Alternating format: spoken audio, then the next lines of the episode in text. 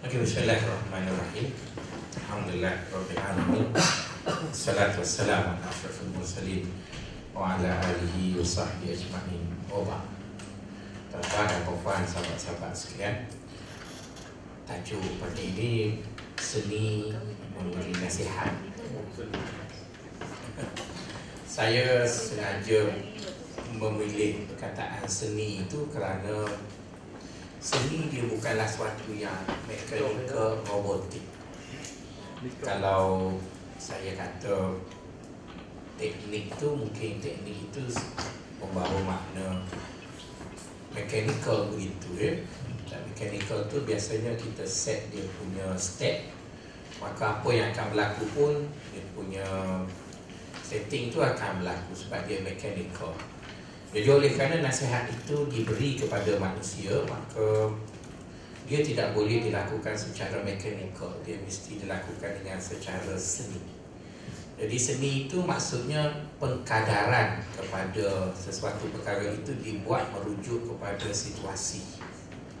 Macam kita tengok kek dengan mesin lah eh kek dengan mesin tu baguslah dia punya ketetap, ketepatan tu tapi kadang-kadang situasi yang berlaku hangit pun dia bubuh juga.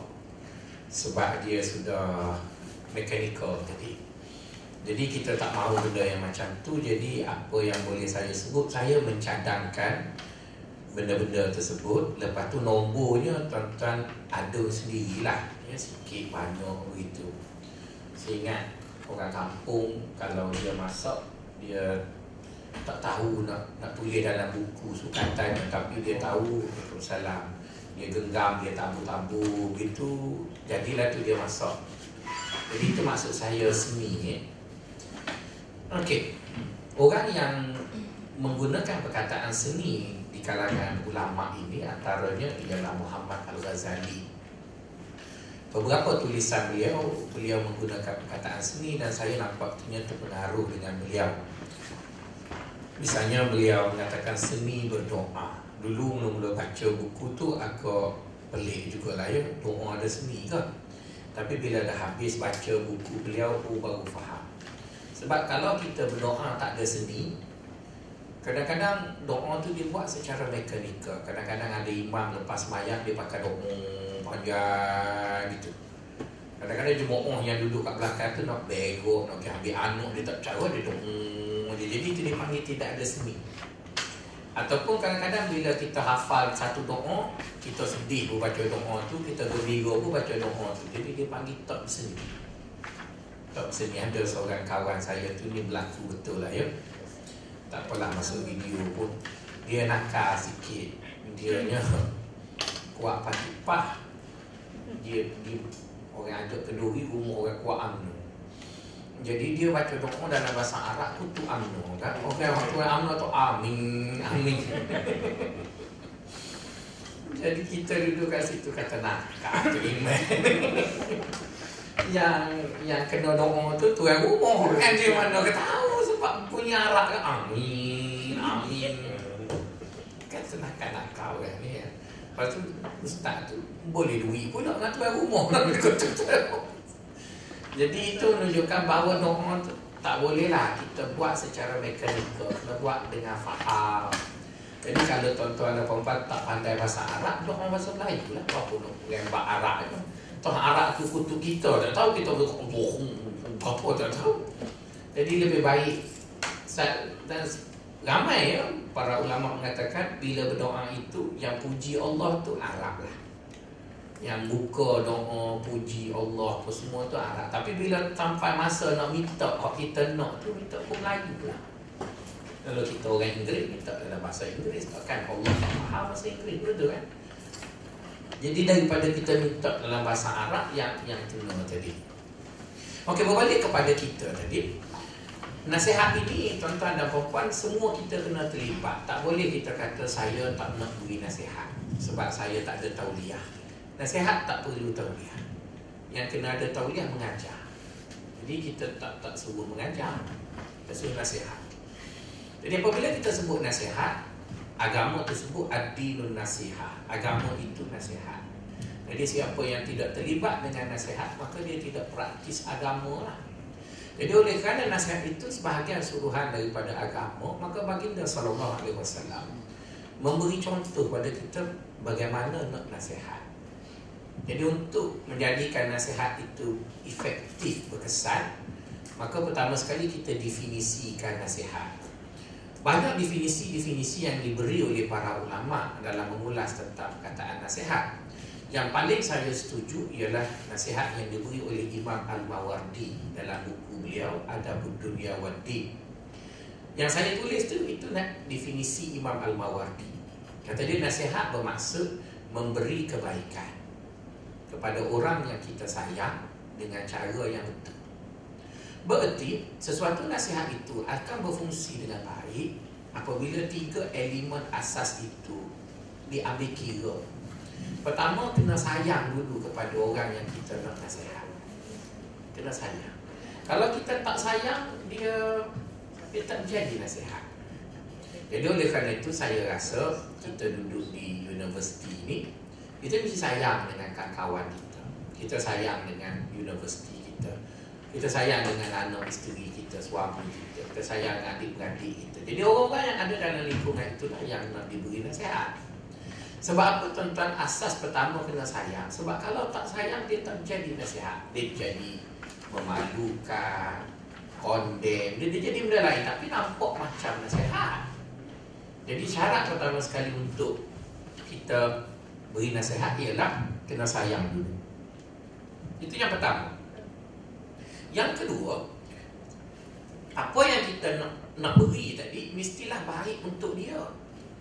Kalau benda itu tidak baik untuk dia Tak payahlah bagi Mungkin pada kita Kita tahu benda itu Tapi dia tidak baik untuk dia. Jadi tak payah beri lagi. Misalnya Kalau seorang doktor pakar Didatangi oleh pesakit Daripada report yang ada dekat file dia Selepas pergi buat pemeriksaan Doktor tu dapati bahawa pesakit tu akan mati esok. Betul kan? Elok doktor tu kata Pak Cik tobat-tobat lah Balik-balik ni Kalau mana ada dosa tu tobat-tobat Kalau patut semayang. Pun Jangan berhenti semayang lah. Esok mati. Boleh dia kata gitu. Mati. Masa tu. Jadi dia tak boleh beritahu. Walaupun benda yang dia nak beritahu tu betul. Tapi dia tak boleh beritahu. Dia tak boleh beritahu. Sebab apa? Jika diberitahu tidak baik untuk orang itu Tidak baik. Jadi sebab itu bukan semua benda yang kita rasa kita bagus, kita tahu, kita kena beritahu. Ada banyak benda yang kita kita tahu tapi kita tak boleh beritahu. Misalnya orang tu dia jadi isteri polis. Suami dia banyak benda tahu tapi suami dia tak boleh beritahu. Nanti bini hidup cerita kat pejabat nanya, betul kan? Jadi si isteri polis tu tak boleh nak korek-korek polis. Bang, ada apa eh? Ada apa cerita?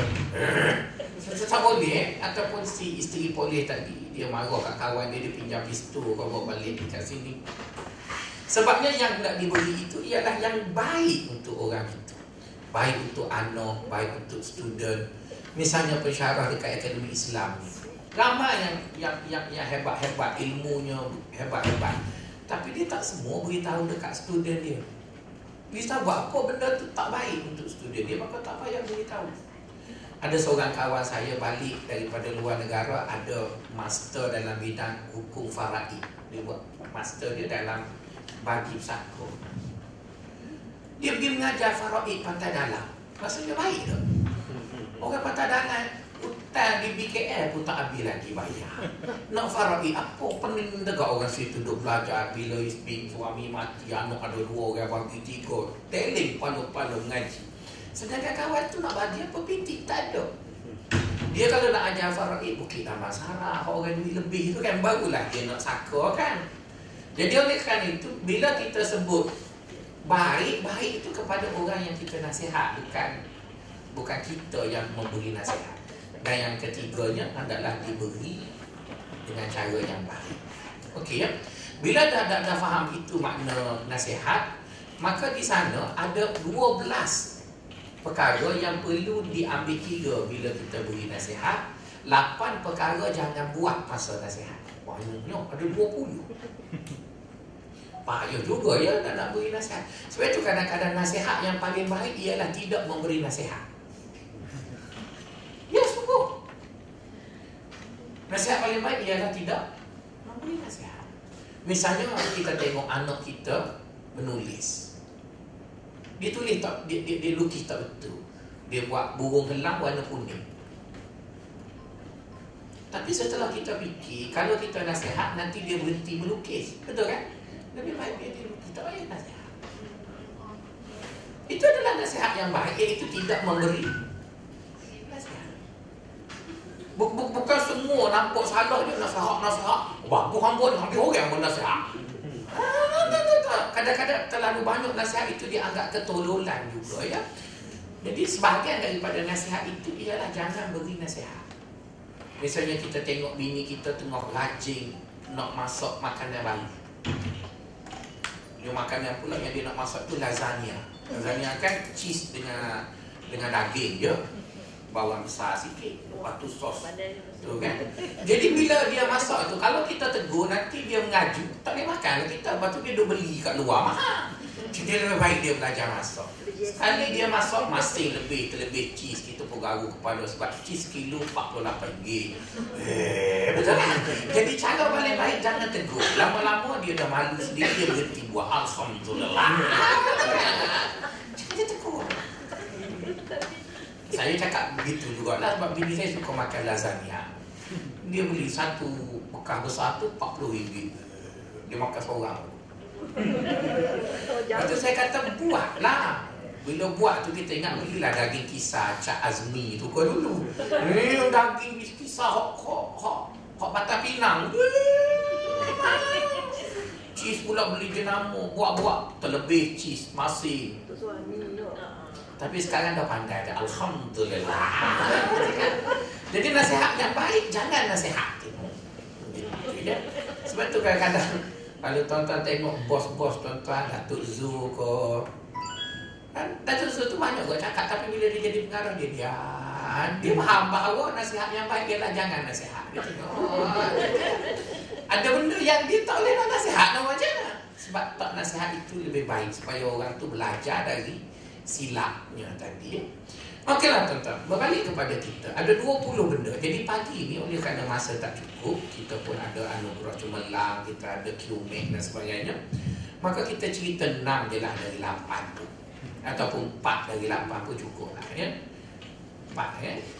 6, 6 tu uh, sama banyak dengan GST 4 lah. Ya, okey. Kita Maka yang empat perkara bila kita nasihat, jangan buang. Yang 12 tu kita cerita dalam kesempatan lain. Pertama sekali Nabi ajar kita jangan nasihat di depan khalayak. Ya maksudnya bila bila orang tu buat silap di depan orang, kita jangan nasihat. Kita buat tak nampak eh. Bukan kita tak nasihat Masa benda itu berlaku di depan khalayak Kita buat tak nampak Kita nampak dah Nanti bila khalayak dah tak ada Kita nasihat lah Sebab Nabi sebut Nabi kata ayyum ri'in amara akhahu 'alal mala'i faqad afdahahu. Mana-mana orang yang suruh maksudnya tegur orang depan orang ramai dia telah memalukan saudaranya. Jadi menegur saudara di depan khalayak itu bukan tegur tapi memalukan dia. Jadi lebih baik tak payah tegur lah. Saya dulu masa student dulu kan adalah seorang profesor tu dia kecil manis agaknya tu. Orang kecil manis ni bila dia nak kecil tak boleh tahan. Dia lepas kecil tu dia keluar dia lega dia terlupa zik. Jadi bila dia masuk kelas dia tak zik seluar, kita tegur malu dia. Gas seluar orang lelaki dia duduk baru terbuka kalau dia diri tu dia tak terbuka lagi. Jadi nak buat macam mana? Tegur malu, tak tegur terbuka. Mana buat? Nak nak macam mana? Caranya Setiap kali dia nak duduk Tanya soalan Jangan bagi dia duduk Dia ngajar sampai habis ya? Dia tak duduk Sebab dia duduk terbuka ya? Jadi dia, dia, dia, jalan. Dia nak duduk dia Oh prof ada soalan. Dia pun jalan. Lepas tu dia habis Prof ada soalan. Sampai habis kelas Lepas habis kelas tu keluar. Takkan. Oh ya. Cuba saya kata Assalamualaikum warahmatullahi Dia apa soalan? Dua tak Itu Dia dia bukan dia tak dia tak niat apa nak nak, nak melucah depan anak murid tapi dah kecil manis. Dia tak niat. Tuan-tuan tak merasa kena kecil mani tahulah. Orang kecil mani ni dia, dia, dia tak boleh no. Dia dia dia dia, dia, dia, dia itulah. Jadi berarti tuan-tuan oleh kerana perkara itu berlaku di depan khalayak maka jangan tegur. Baginda sallallahu alaihi wasallam tidak pernah ada satu hadis pun yang menceritakan bila orang tu buat salah depan khalayak Nabi tegur. Nabi buat tak nampak je. Tapi janganlah apa-apa buat alasan Oh itu dalil bahawa Nabi tak tegur orang Tegur Tapi dia tidak tegur depan Depan khalayak. Dan kalau kita tegur orang di depan khalayak Orang yang kita tegur itu pun Dia tak akan berubah pun. Dia akan merasakan kita memalukan dia Kita mengaibkan dia. Jadi lebih baik Bila nak tegur orang Jangan tegur di depan khalayak. Buat-buat tak nampak je lah Bila depan khalayak. Itu yang pertama. Yang kedua Jangan menegur orang ketika niat kita nak jadi hero. Kan? Masa kita nak tegur tu terdetik dalam hati kita dengan aku tegur ni maka aku pun jadi hero. Maka tak payah tegur lah.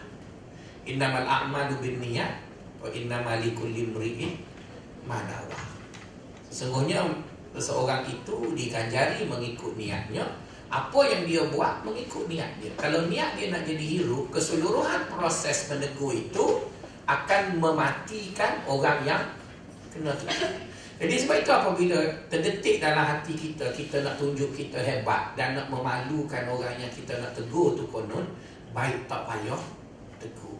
Dia. Kadang-kadang kita pun rasa nak tegur juga, tapi tak payah tegur. Misalnya berlaku saya tengok dalam mesyuarat agung, ada orang kat tanya Assalamualaikum Ya saya ada 16 benda nak tegur Kita bertanya apa benda Ya koma tak bubuh kat sini Urut besar Kan dia Apa makna tu? Dia nak jadi hero lah. Dia, dia pegang mikrofon kat orang pun tengok kat dia. Betul kan? 16 muka surat 3 sepatutnya ada koma tak bubuh koma. Muka surat 5 Setiap muka surat ada tu. Jadi apa, apa dia no, tidak mencacatkan laporan pun kalau dia kekalkan. Tapi nak jadi hero dia, dia jadi hero. Orang pun ambil gambar. Ya, ya. Saya sejak kali mesyuarat agung tu yang datang tu nak tegur banyak silap bahasa yang gitulah. Kadang report bendahari surau, bendahari surau je bukan bukan kok nego besar apa panggil satu-satu tu. Lari surau. Lari lima sen. Sepatutnya 305 sen betul ni 300 saja oh, ini ini silap ni pecah amanah tak ya itu nombor dua ya. Kalau dah niat jadi hero jangan tegur. Nombor tiga tuan-tuan apabila kita nak tegur orang kita mesti ada kayu ukur kayu ukur yang relevan kayu ukur yang relevan kalau tuan-tuan nak tegur orang tuan-tuan tidak ada kayu ukur maka jangan tegur. Misalnya kalau kita cakap pasal kayu ukur, apa kayu ukur kita yang yang yang relevan bila nak tegur kan? Agama lah. Maksudnya kalau orang tu buat salah, kita ukur dengan agama, kita dapati salah dia tu salah nak agama. Apa tegur? Kita kita tengok orang tu buat satu benda, kita ukur dia dengan undang-undang, salah. Apa tegur lah. Kita ukur dia dengan peraturan, salah. Apa tegur lah. Tapi kalau dia tidak salah dengan peraturan, tidak salah dengan undang-undang, tak salah dengan agama, cuma kita bulu mata dia. Bulu mata kita kita guna persepsi kita je. Dia, dia, dia tak salah pun cuma persepsi kita je. Maka kalau persepsi tak payahlah tegur orang. Misalnya kita ni suka orang perempuan pakai tudung bawah. Tiba-tiba PA kita pakai tudung yang belik-belik tu supaya supaya orang patah tangan tu belik-belik gitu kan. Jadi benda tu tak ada salah pun dengan agama. Betul kan? Tak salah pun dengan etika pemakaian. Tak ada salah apa. Cuma kita berasa tak suka. Jadi tak payah tegur je lah. Buat tak mampu je lah. sebab dia. Saya tak apa pun. Nanti kita minat orang pakai satu kerongsang je letak belah kiri besar. Betul kan? Tapi kita punya PA pakai kerongsang janggut. Z-U-B-A-I-D-A-H kan? Ada kan nama tu baik tak ada. Kan dia ada kan kerongsang sama panjang dengan janggut. Maulana tu. Biar je lah tu buat macam mana. Itu dia dia punya minat. Buat, buat tak je lah. Kalau nak tegur juga yang tu nanya. Itu kan dipanggil persepsi persepsi. Ada student saya, saya tanya student saya. Mana alim tu guru pondok dengan pensyarah universiti? Anak murid saya dalam kelas saya tu 10 orang sepakat kata tunggu pondok alih lagi daripada pensyarah universiti. Saya kata awak pakai ukur apa? Tunggu pondok pakai jubah ada sekebang ustaz tak lah. Dia, dia nampak alih kalau pakai jubah ada sekebang bubuk air atas ni lagi. Sebab kita ni baju duduk luar tu buci piuh tak tahu mana. Itu persepsi persepsi buku. Hmm, kalau begitu Datuk pengaruh tu tak aling nak mana bakal piuh tu pengaruh tu. Dia profesor besar tu.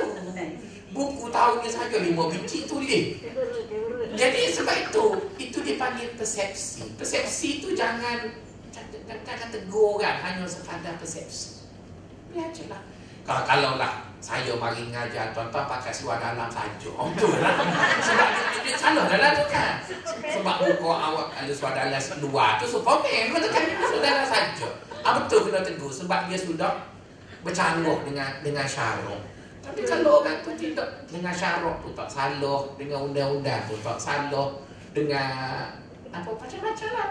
Misalnya ada budak muda mau panggil apa panggil staff yang bukan akademik dia bubuk dekat kereta sangat SSV dia tu spoiler yang boleh terbang tu kan? Tinggi tiga kaki dua apa tu sama tinggi dengan biar je lah. Nak kata apa parok-parok boleh cuma kain kat atas. Tu kan itu dia dia punya dia bukan salah apa pun. Sebab bila dia naik tu dia buat macam Ferrari. Biarlah sagari pun tapi nak beli PT tak ada nak naik yang tu jadi benda-benda macam tu kan tuan-tuan tak, tak payah tegur lah. Dia persepsi. Tapi kalau orang tu buat salah, okey betul lah. Jadi sebab itu bila bila nak tegur orang, elokkan diri dari persepsi. Sebab persepsi itu dia tidak memberi suatu makna kepada teguran. Kadang-kadang kalau kita tegur juga, dia memperlihatkan bahawa kita ni seorang yang tolol nak nak tegur orang. Jadi lebih baik sebab itu saya kata ada kalanya tidak tegur itu lebih baik dari menegur benda-benda persepsi apa begitu. Kalau tanya saya saya tak suka orang naik motor besar sebab melanggar mati. Tapi cuba tanya orang beli motor besar dia ada alasan dia kan? Jadi setiap kali kita jumpa dia semoga Allah panjangkan usia Tuhan. Gitu je lah. Doa je lah sebab kita tengok belanggar tu mati belaka betul kan tapi kita tak boleh nak marah dia Kala Rasulullah Sallallahu Yes Jadi persepsi jangan dijadikan ukuran untuk kita tegur orang. Yang kita nak jadikan ukuran tegur orang Benda yang konkret. Agama, peraturan, uh, undang-undang. Jadi kalau dia, dia salah pada benda-benda tu Ya kita harus tegur Okey, itu nombor berapa? Nombor tiga. Ya? Nampaknya boleh sampai nombor enam. Lah. Nombor empat, jangan gelojoh menegur orang. Jangan gelojoh ni maksudnya, bila kita nak tegur orang, kita kena analisis dulu silat. Okey, sahabat-sahabat. Setakat yang tuan-tuan belajar agama, ada berapa kategori dosa? Dosa, cuba-cuba sebut. Dosa besar Betul kan? Ya. Oh pandai dah tu. Lepas tu dosa kecil dah. Nombor tiga? Ada dosa sunat. Lagi lagi lagi. Dosa Dosa dengan Allah Betul kan? Dosa dengan Allah Mempat dosa dengan makhluk. Nombor lima dosa zahir Betul tak? Nombor enam dosa batin. Ada ada lagi tak? Lain-lain daripada itu. Tak ada lah. Ha, tu dia kata kena masuk kelas Ustaz Faisal saya ada empat lagi kau lain. ada banyak lagi kategori. Itu yang biasa dengar dekat masjid lah. Dosa besar, dosa kecil, dosa dengan Allah, dosa dengan makhluk, dosa zahir, dosa batin. Ada empat lagi. Jadi empat itulah yang kadang-kadang kita tak menilai dosa orang, kita pakai tegur je bila nak Okay, orang Jawa panggil ada kata dosa kering, dosa basah. Tak tahu lah tu. dosa basah ke mana tak tahu. Okey lah, dia selain daripada enam tu dia ada empat lagi. Nombor tujuh, dia panggil dosa masuk neraka. Nombor lapan, dosa tak masuk syurga. Mana besar dosa masuk neraka dengan dosa tak masuk syurga? Pening dah macam mana dulu si Melaya punya ayat tu pun pening. Dosa masuk neraka dengan dosa tak masuk syurga. Ha. Kata Syekh kita dosa tak masuk syurga lebih besar. Betul kan? Dosa masuk neraka lebih besar kan? Dia panggil falas. Silap. Sebab dosa masuk neraka bermaksud bila kita buat dosa tu, maka kita pun masuk neraka. Tapi bila masuk syurga pula, dia panggil alumni. alumni neraka. Masuk syurga pula. Betul kan? Lambat-lambat masuk juga. Tapi dosa tak masuk syurga, dia tak akan masuk syurga langsung. Tapi dia masuk dalam neraka lah kak. Dia duduk neraka kan? Dia tak mahu duduk tengah, dia tak ada RNR. Dia, dia, dia tak masuk syurga kan? Neraka kan? Dia tak ada RNR tu. Kalau ada RNR, kita doa ada RNR, tak apa jok. Betul kan dia masalahnya di akhirat tu dia ada syurga neraka. Jadi bila tak masuk syurga, maka Kak, masuk neraka lah. Kalau saya sebut kekal tu, tak adalah nampak soalan. Soalan kan dia kena ada sedikit pengujian. Ya. Kan soalan taraf yang si Melayu. Kan? Cakap. Jadi kadang-kadang kita tengok kawan kita buat dosa, kita tidak dapat beza antara dosa tak masuk neraka atau masuk syurga dengan dosa masuk neraka. Saya buat satu contoh ya. Baginda sallallahu alaihi wasallam bertanya kepada seorang sahabat, yang sahabat tu tak nak masuk Islam. Jadi bila dia tak nak masuk Islam, saat dia tidak tak jadi sahabat lagi lah sebab dia tak masuk Islam tu kan. Seorang lelaki yang tak nak masuk Islam. Jadi bila dia tak masuk Islam, dosanya dosa apa?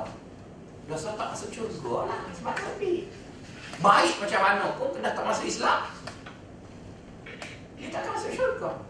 Jadi baginda sallallahu alaihi wasallam tak marah dekat orang tu. Cuma dia tanya, kenapa tak nak masuk Islam? Orang tu kata saya tak nak masuk Islam bukan kerana benci dekat Islam, cuma dalam Islam kalau masuk Islam tak boleh zina. Aku ni boleh zina. Zina tu kan dosa masuk neraka. Tapi kalau dia tidak kafir, dia masuk syurga. Tak? Jadi fahamlah Nabi bahawa dua-dua tu dosa kan tak masuk Islam tu dosa. Berzina juga dosa. Maka Nabi memberi pilihan di mana Nabi pilih tak apalah aku masuk Islam dulu, hok zina kita settle kemudian. Masuk Islam dulu. Maka lelaki tu kata, oh masuk Islam patut boleh zina. Okey lah, boleh. Seronok lah kan. Orang lain kalau masuk Islam tak boleh zina, dia boleh. Bukanlah Nabi suruh dia berzina, tapi dengan kamu kekal nak berzina sehingga kamu tak masuk Islam tu rugi. Sebab kafir itu tak akan masuk syurga selamanya. Tapi berzina tu masuk neraka lah. Tapi setelah lama dulu dalam neraka dia masuk syurga pula. Kita tunggulah sambut dia kan ada benda yang datang. Kita begitu. Jadi berarti Nabi mengajar kita, jika kita tengok orang buat salah, kita kena nilai. Dan setiap dosa dia ada tiga elemen. Jadi kalau kita kata dia dosa, dosa tu ada tiga elemen asas. Jadi kalau ada tiga elemen asas ini kita panggil dia dosa. Walaupun tak ada hadis yang mengesahkan dia dosa. Jangan semua tanya ada hadis, ada hadis tak? Ni ada benda-benda yang tak ada hadis. Kita Nabi dah sebut belakang. Pertama ada dia mudarat. Yang kedua ada aib. Yang ketiga ada pelanggaran. Ada tiga ataupun kita panggil dia engkar. Bila ada tiga ini ataupun salah satunya maka dia tu dosa lah. Salah satu dah di tiga dosa ataupun tiga-tiga tu solid dosa. Cuba sebut dekat saya dalam agama kita, agama menganggap benda tu dosa tak ada elemen itu. Ada elemen ingkar, pelanggaran kepada perintah Tuhan. Lepas tu ada elemen mudarat. Ada elemen aib. Sebab itu bila kita nak buat dosa, kita tengok ada orang yang tak ada. Betul tak? Kan? Contoh tak pernah langgar lampu merah. Tapi sebelum langgar kita tengok dulu kan. Ada kamera tak? Betul? Sebab dia. Ha, Nanti tu belakang-belakang tengok profesor. Saya dulu masa dulu-dulu lorong jambatan dulu kan. Lalu ke depan Angkasa Puri tu. Bila nak naik ke Kerinci tu. Kalau duduk naik tengok jam kita buat konon-konon yang nak naik flyover. Pung. Tapi sebelum buat gitu tu buat sokok dulu lah. Nanti akan dapat. Buat sokok tak bawa. Lepas tu zoom masuk. Kadang-kadang ada polis, hmm, kena pusing buat atas habis. Ini lima pusing, pusing kau makan ni pada muka. Tuan-tuan gelap tu biasa buat kot. Maksudnya, dia ni dosa tu dia ada. Dia ada aib. Sebab tu kita bila buat dosa, kita doa sangat jangan orang tahu. Aib. Bersama aib itu dia juga ada mudarat. Dia, dia ada mudarat daripada dosa tadi dan ada pelanggaran. Jadi sebab itu bagi kita, bila kita tengok kawan-kawan kita buat silap, kita kena analisis dia punya tahap mudarat. Kalau dia buat silap tapi tahap mudaratnya tak besar, maka tak payahlah tegur lagi. Dan kadang-kadang dia ada silap yang kita panggil silap proses. Silap tu silap dalam proses. Bukan silap kerana dia dosa, dia hanya proses untuk dia jadi lebih matang. Maka tak payah tegur. Tak payah tegur. Misalnya tuan-tuan ada anak kecil lah kat rumah. Anak saya kat rumah umur 2 tahun tu dia bila kita pasang kipas tu dia duduk sodong pensi. Zring. Zring. Kan sedap kan? Mula-mula dia buat uh, gitu tu dia ada. Zring. Kita kata jangan. Dia tak dengar. Jadi bila dia tak dengar saya buka gerjat besar besi depan saya buka biar tinggal kipas saja. Kalau sedap dia main ring, ring. Lama tak dengar saya putuskan nombor satu kira-kira kalau kena tak putus tangan. Saya suruh dia order tangan dia. Bagi dia tak reti lah apa dia muka dia. Dia panggil dia dia rasa. Dan kita dah kakak dia tak dengar. Kalau buka nombor tiga tu putus jari pun nak nombor satu tu kan. Dia kan. Kita pun tunggu juga nak tarik pelak ni. Kita biar biar dia kena. Dia pun gering. Lepas tu lagi tengok kipas lagi. Dia panggil mengajar dengan salah lah. Kalau, kalau perempuan, suami perempuan nak beli kereta dekat perempuan. Perempuan baru dapat lesen P. Kereta apa yang, yang paling baik dia beri pada isteri? Baru dapat P.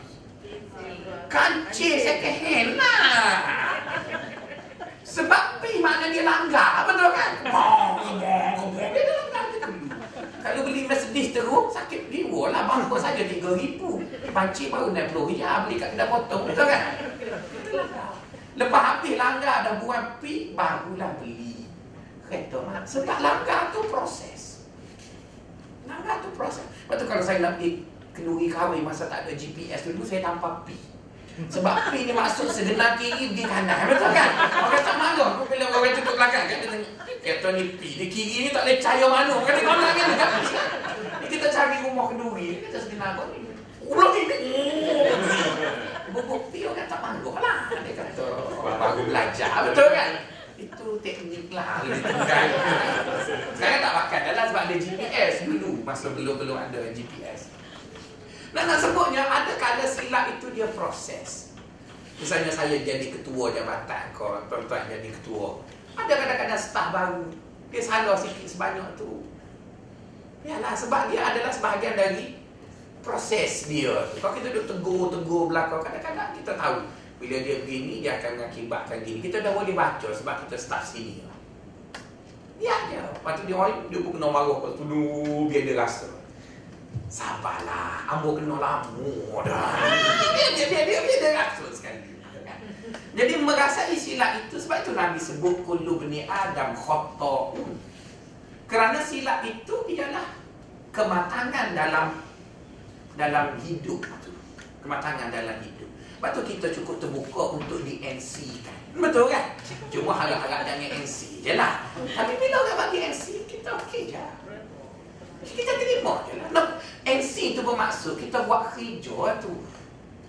Kan? Ada orang yang tak kenal langsung tu Dia semaya ajak supaya jangan diaudit Itu saja Bukan bermaksud dia sempurna Dia tak kenal je Kalau dia teruk pada kita tak tahu Tapi paling kurang setelah kita diaudit dua kali Hanya ada dua je NC Bagus Dah tu dua je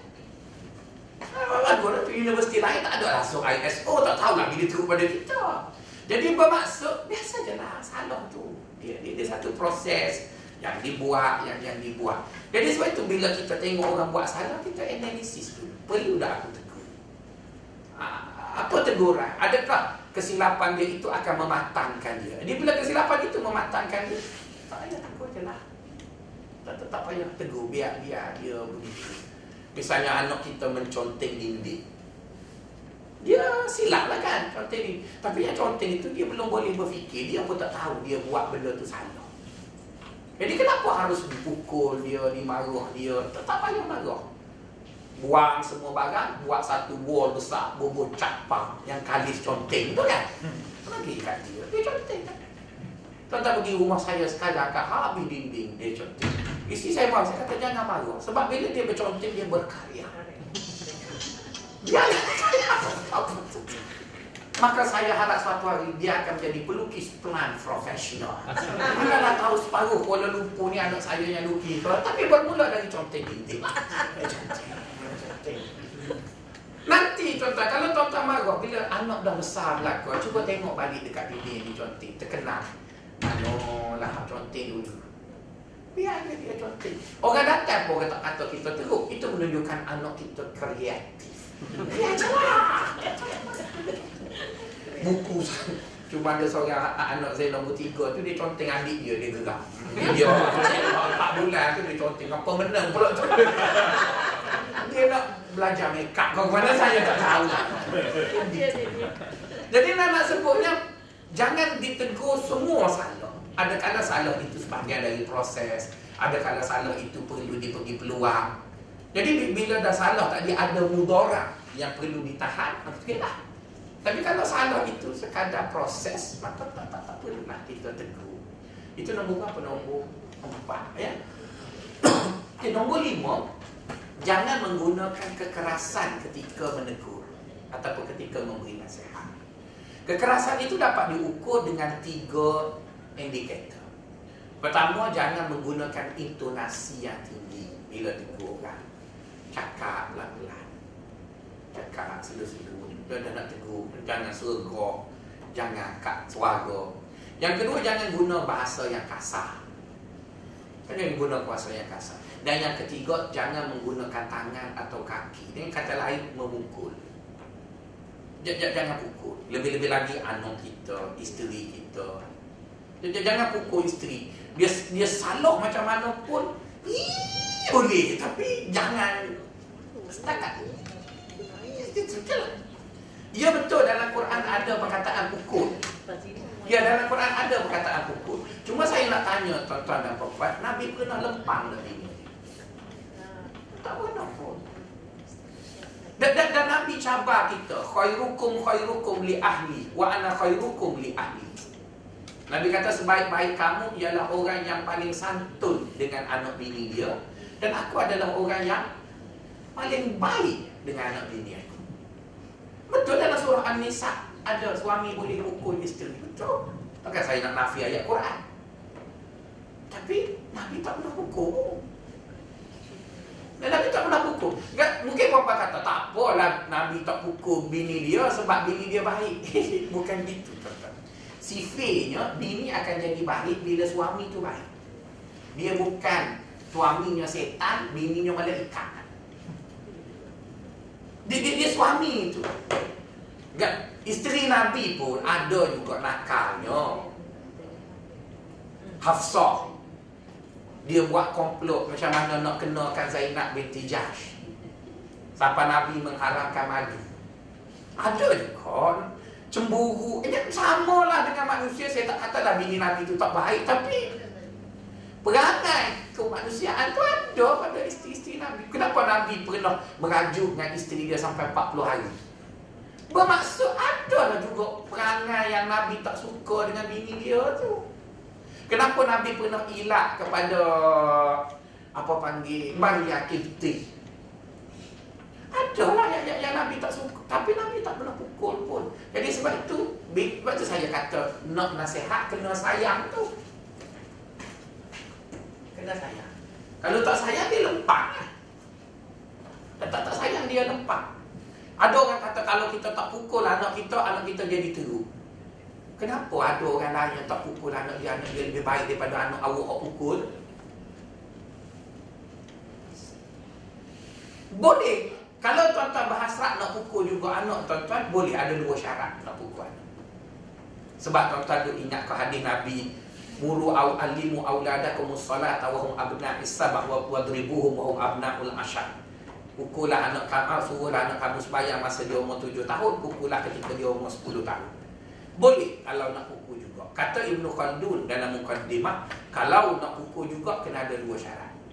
Pertama, kena explain dekat budak tu dulu kenapa dia kena pukul. Kena cakap. Hmm, ni kena rotan sebabnya gini, gini, gini. Tak boleh kita suruh, suruh, suruh tunggu 10 tahun tak pasal-pasal kepang. Kita mari balik pejabat kena marah sebab jabatan kita tak ada 7 NC. Darah pun naik, turun tengok anak tak semaya asal lagi saya pak sekali dia, dia kena explain. Mu ni kena rotan sebab ayah suruh lama dah semaya, mu tak semaya. Kena. Yang kedua, dia mesti faham kenapa dia kena rotan. Maka sebab itu disebut umur 10 tahun. 10 tahun bermaksud dia faham bahawa apa yang dia buat tu salah.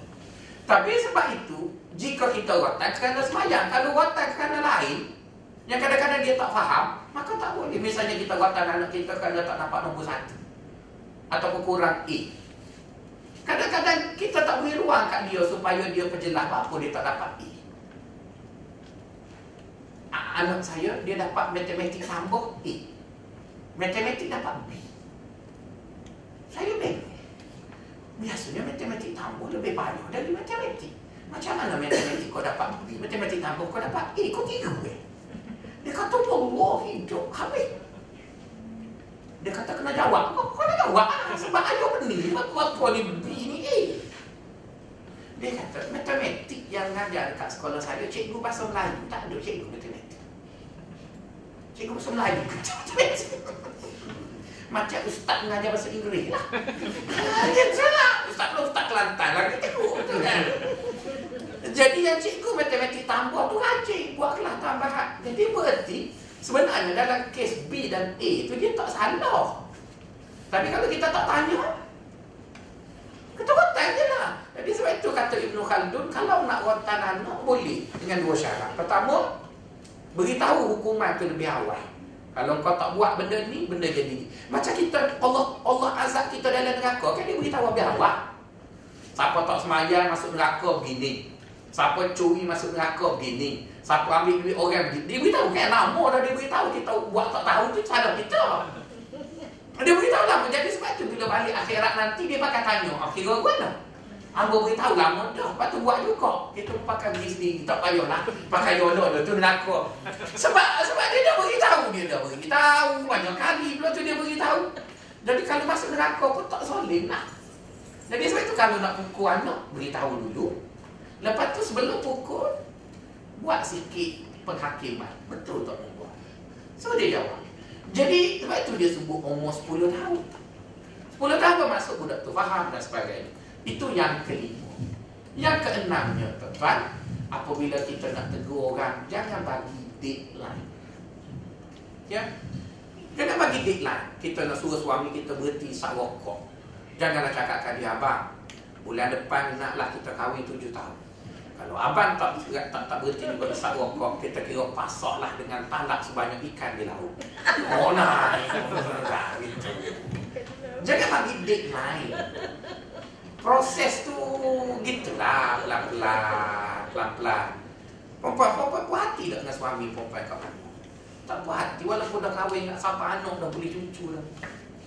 Ya ada tak pernah saya sih saya tak pernah puas hati pasal bak kain sarung dengan seluar. Bila lepas kain sarung kita lepas beleka gitu kan sekolah sawah tu. Gelak tu buat juga tu jadi.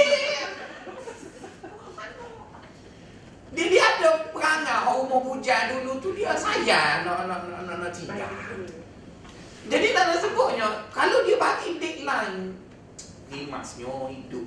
Kalau tuan-tuan nak bagi deadline juga dengan orang yang tuan-tuan sayang, tuan-tuan baca ayat Quran. Allah Ta'ala sebut Walau yu'akhidullahu nasa bima kasabu Ma taraka ala zahriha min dabbah. Kalaulah Allah menghukum serentak iaitu menghukum pada masa yang sama setiap kali manusia buat dosa maka tak ada seorang yang akan hidup atas muka bumi. Maksudnya orang tu buat dosa pun mati. Dosa sebelah pun mati. Kita buat pun mati. Mati dulu tuan-tuan. Mati, mati habis tuan-tuan. Kau ada berani saya tak buat dosa. Betul kan? Semua buat dosa tuan-tuan. Jadi oleh kerana Allah tu dia sayang kat kita, dia bagi kita untuk tobat sampai nyawa di di halu. Mana ada deadline? Tak ada deadline. Tapi kita disuruhlah supaya mengingat, mengingat. Tapi deadline tu tak pernah ada. Satu hari sambil makan goreng pisang dekat rumah. Saya tanya isteri saya, isteri saya ustazah. Saya kata kenapa awak tak jadi macam Khadijah? Kan awak ustazah, jadilah sebaik Khadijah. Dia pun tengok kat saya, dia kata okey lah sebab awak pun bukanlah Muhammad. Betul lah. Lah tu. Jadi gitulah kita hidup ni tuan-tuan. Janganlah nak bini macam Khadijah sebab kita pun bukanlah Muhammad sallallahu alaihi wasallam. Jadi setakat itu dulu. Assalamualaikum warahmatullahi wabarakatuh.